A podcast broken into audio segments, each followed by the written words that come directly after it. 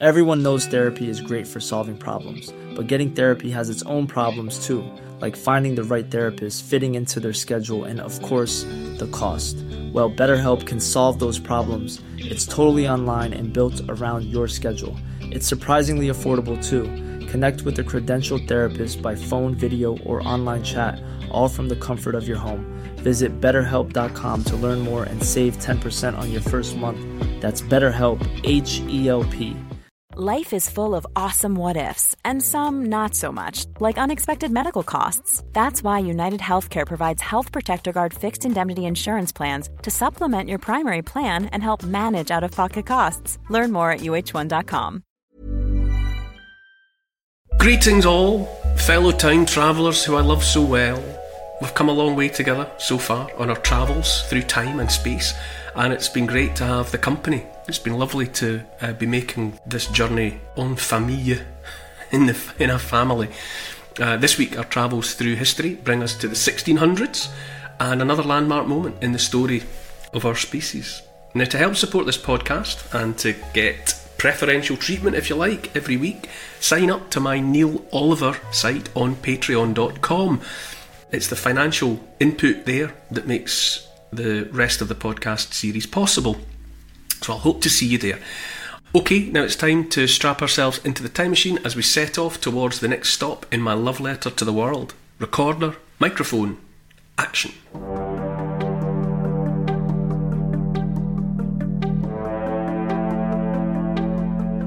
A malarial hellhole, a dangerous and daunting undertaking.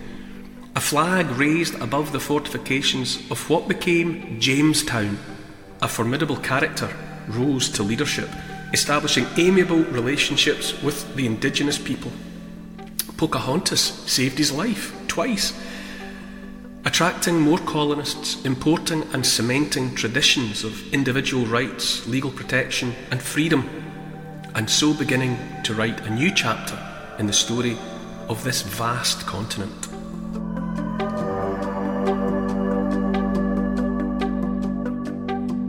Hi, Neil. Last week we stood with you beneath the night sky in 1601 as Kepler pushed ahead with the discoveries that put us Homo sapiens in our place. Where are we this week? Hello again, Paul. Well, this week it's a strange one in some respects because, on the face of it, it's a very small moment, a small thing, a small beginning, but one that has gone on to have massive repercussions in the shaping of the consciousness of part of the world and the development of our species. We're in Virginia. We're in Jamestown, in fact, with a band of intrepid colonists desperately trying to gain a foothold in this vast new world.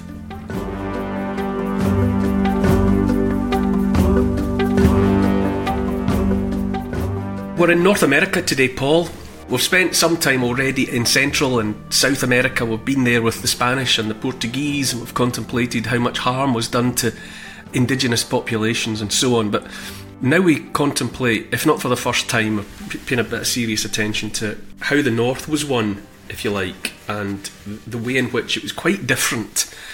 Not deliberately, really, it just as it so happened, the way in which North America was sort of settled and colonised was quite different than the way in which Central and South America were colonised, and that that difference has made all the difference.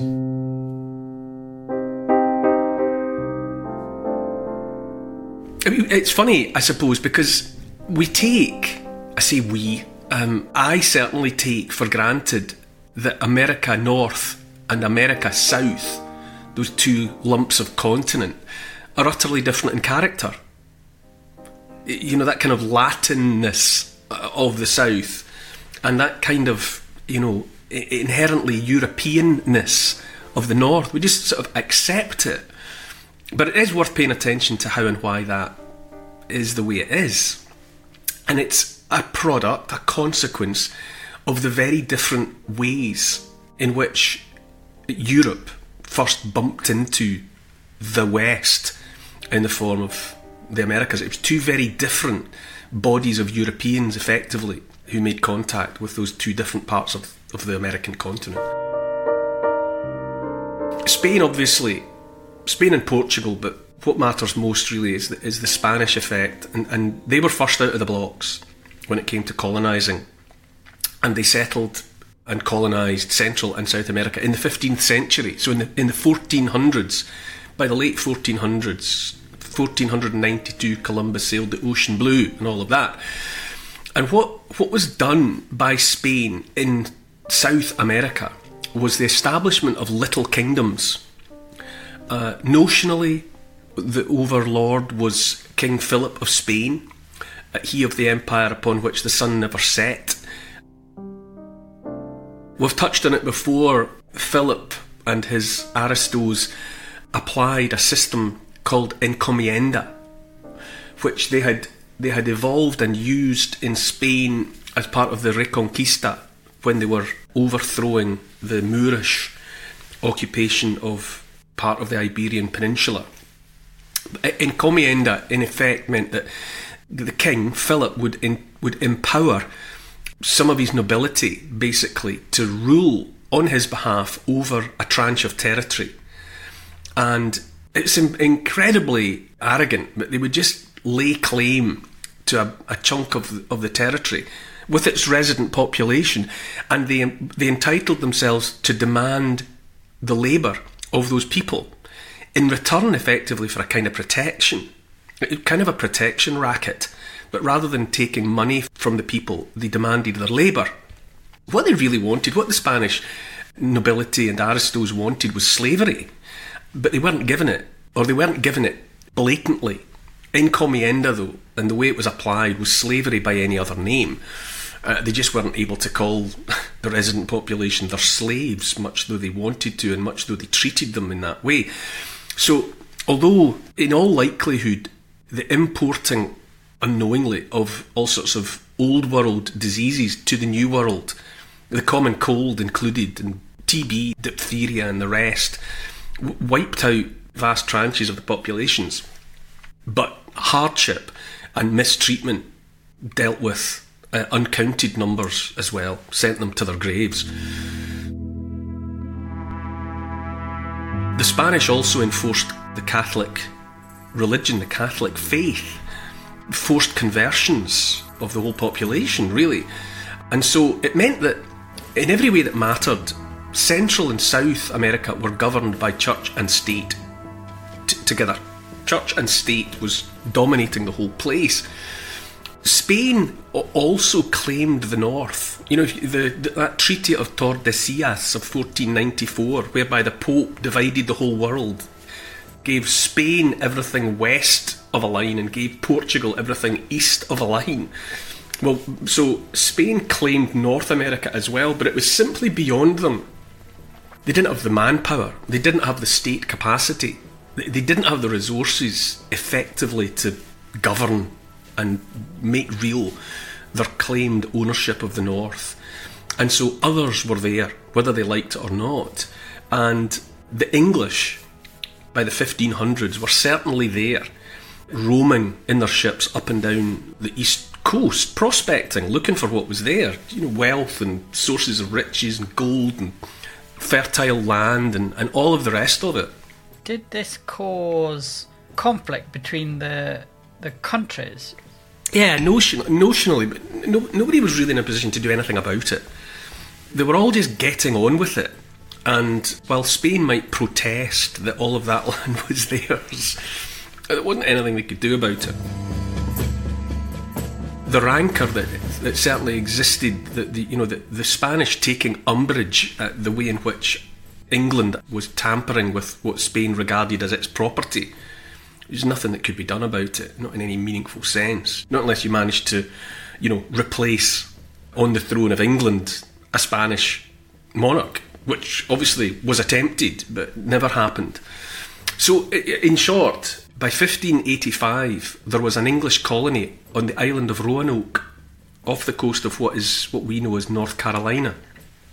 So they, they had footfall there, got some ships, got some people, and established something but it just withered and died. It was difficult territory. They might as well have been arriving on the moon. It was sufficiently different, and they, they were always taking the wrong stuff. You know, there was a, there was a there was a steady practice of people, you know, packing the wrong things for the trip. It happened again and again and again. You know, the people were, you know, there were the, the fabrics and the, you know, the the wools and the. the powdered wigs and things that that tended to go west that were so not what was needed, and it took people a long time to realise that. But in any event, there was an attempt at settlement of Roanoke, and it just died away. Then it was replaced. It was a second attempt made, another batch. You know, 2.0 Roanoke was attempted, but then another party, another flotilla of relief ships arrived at Roanoke in 1590, and there was nobody there. You know, it was a real Marie Celeste moment. There was just no one there. And rumours persisted ever after that either they had been massacred by the locals, by the local indigenous people, or a bit more fanciful, the idea that they had been sort of assimilated, eh, spirited away, enslaved, who knows. So that, uh, that five year period of trying to make something at Roanoke just fell away completely. But the human species, the aspiring mercantile class, were not to be thwarted and they kept on coming. And so the moment that matters, this moment in the story of the world, is really, you might as well say it's the 4th of May 1607, when a flag an English flag was raised over, well, the, the fortifications, the palisade that had been constructed around a place that would soon be known as Jamestown. It was named after King James VI and First, he that had succeeded Elizabeth on the throne, the combined thrones of, of England and Scotland. Hence, sixth and first. He was the sixth James of Scotland, but the first James of England as part of that earlier Elizabethan prospecting that went on, a bunch of, of uh, pioneers dispatched by Sir Walter Raleigh, or some people say Sir Walter Raleigh, uh, but the, a, a group of prospectors had previously explored more of the eastern seaboard and had claimed a vast swathe of it north of 30 degrees of latitude, and they called it Virginia. There's a familiar name, and it, it, was named that after Elizabeth, the Virgin Queen. So Virginia takes its its name from the reputation of Elizabeth I. Here's what matters. In contrast to Spain in the south, in the north, the English model was about private enterprise. It was about letting people have their head, letting private individuals get on with it. James established the so called Virginia Company of London, and it was a, a, joint stock company.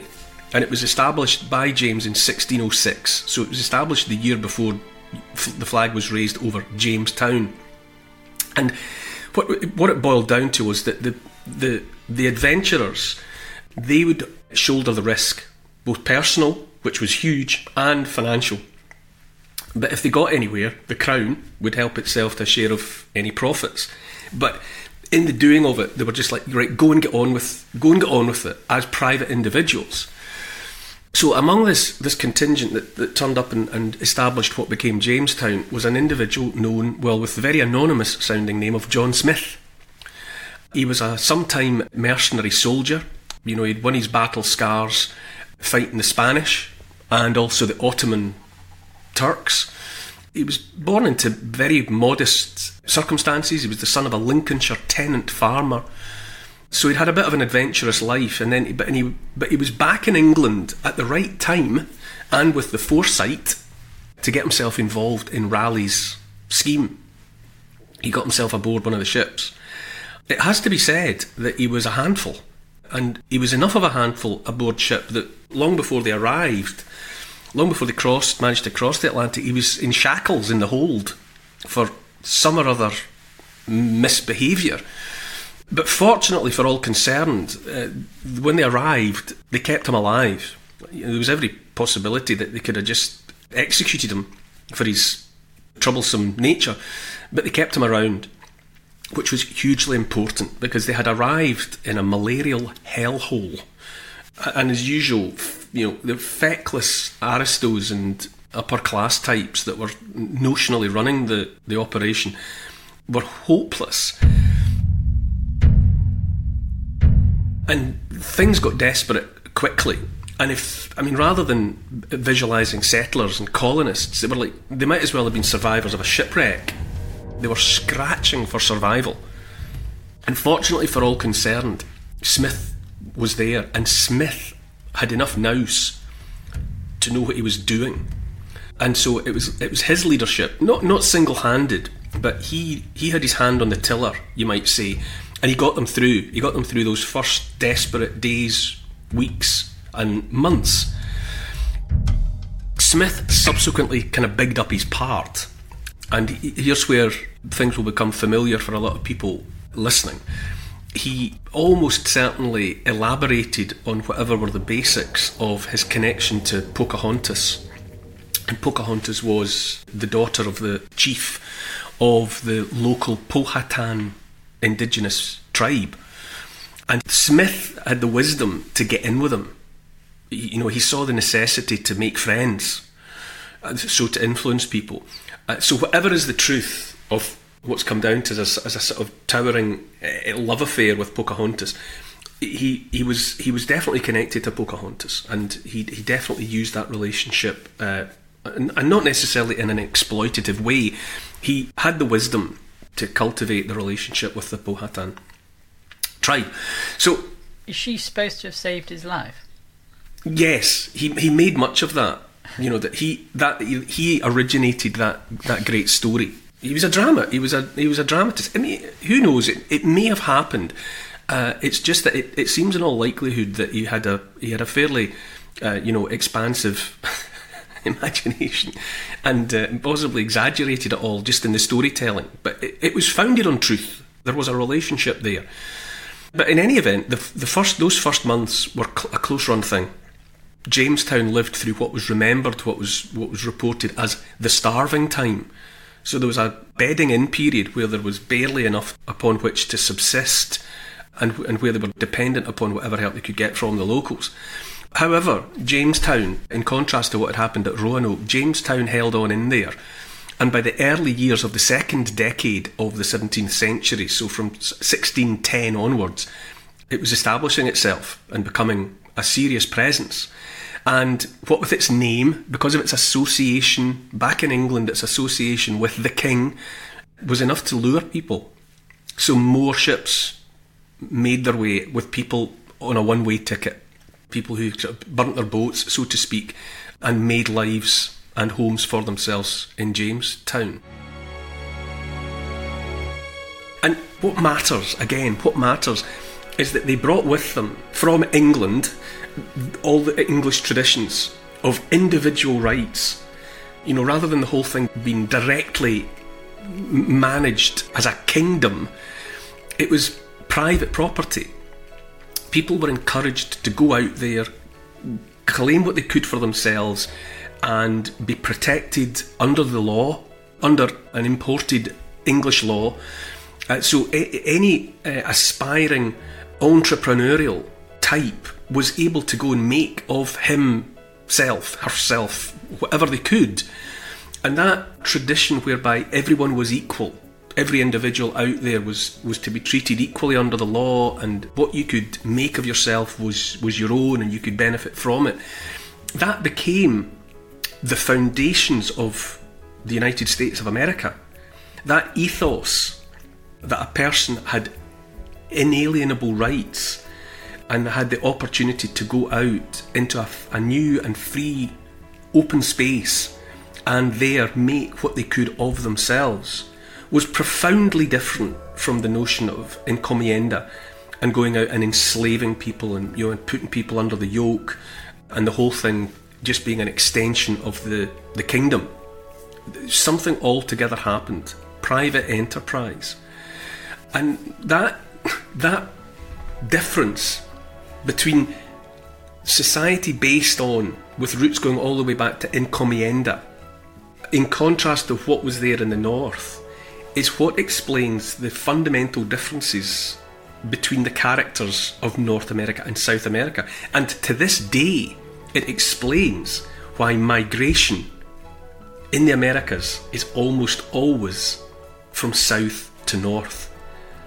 Let's say we're living through dangerous and changeable times at the moment in North America. But it has always been the case up until now that if you wanted freedom and a better life, you travelled from south to north.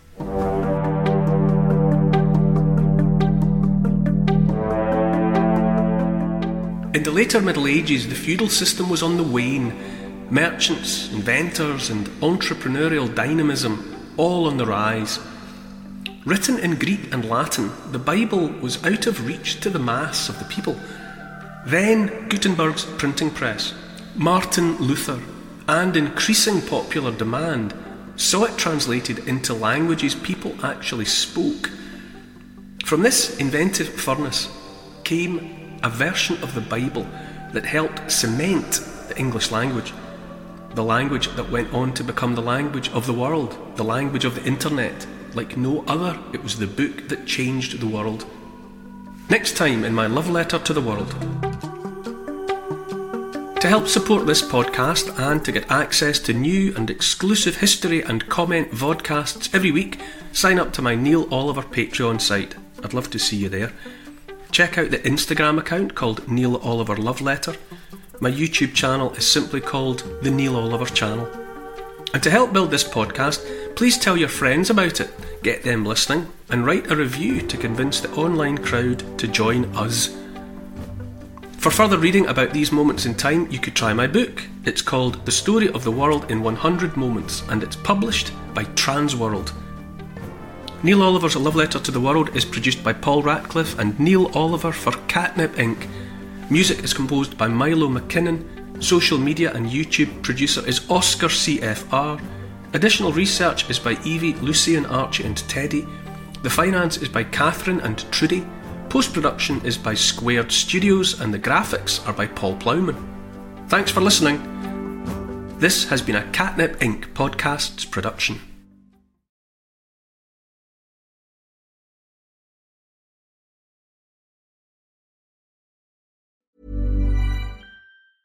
Mom deserves the best, and there's no better place to shop for Mother's Day than Whole Foods Market. They're your destination for unbeatable savings, from premium gifts to show-stopping flowers and irresistible desserts. Start by saving 33% with Prime on all body care and candles. Then get a 15-stem bunch of tulips for just $9.99 each with Prime. Round out Mom's menu with festive rosé, irresistible berry chantilly cake, and more special treats. Come celebrate Mother's Day at Whole Foods Market.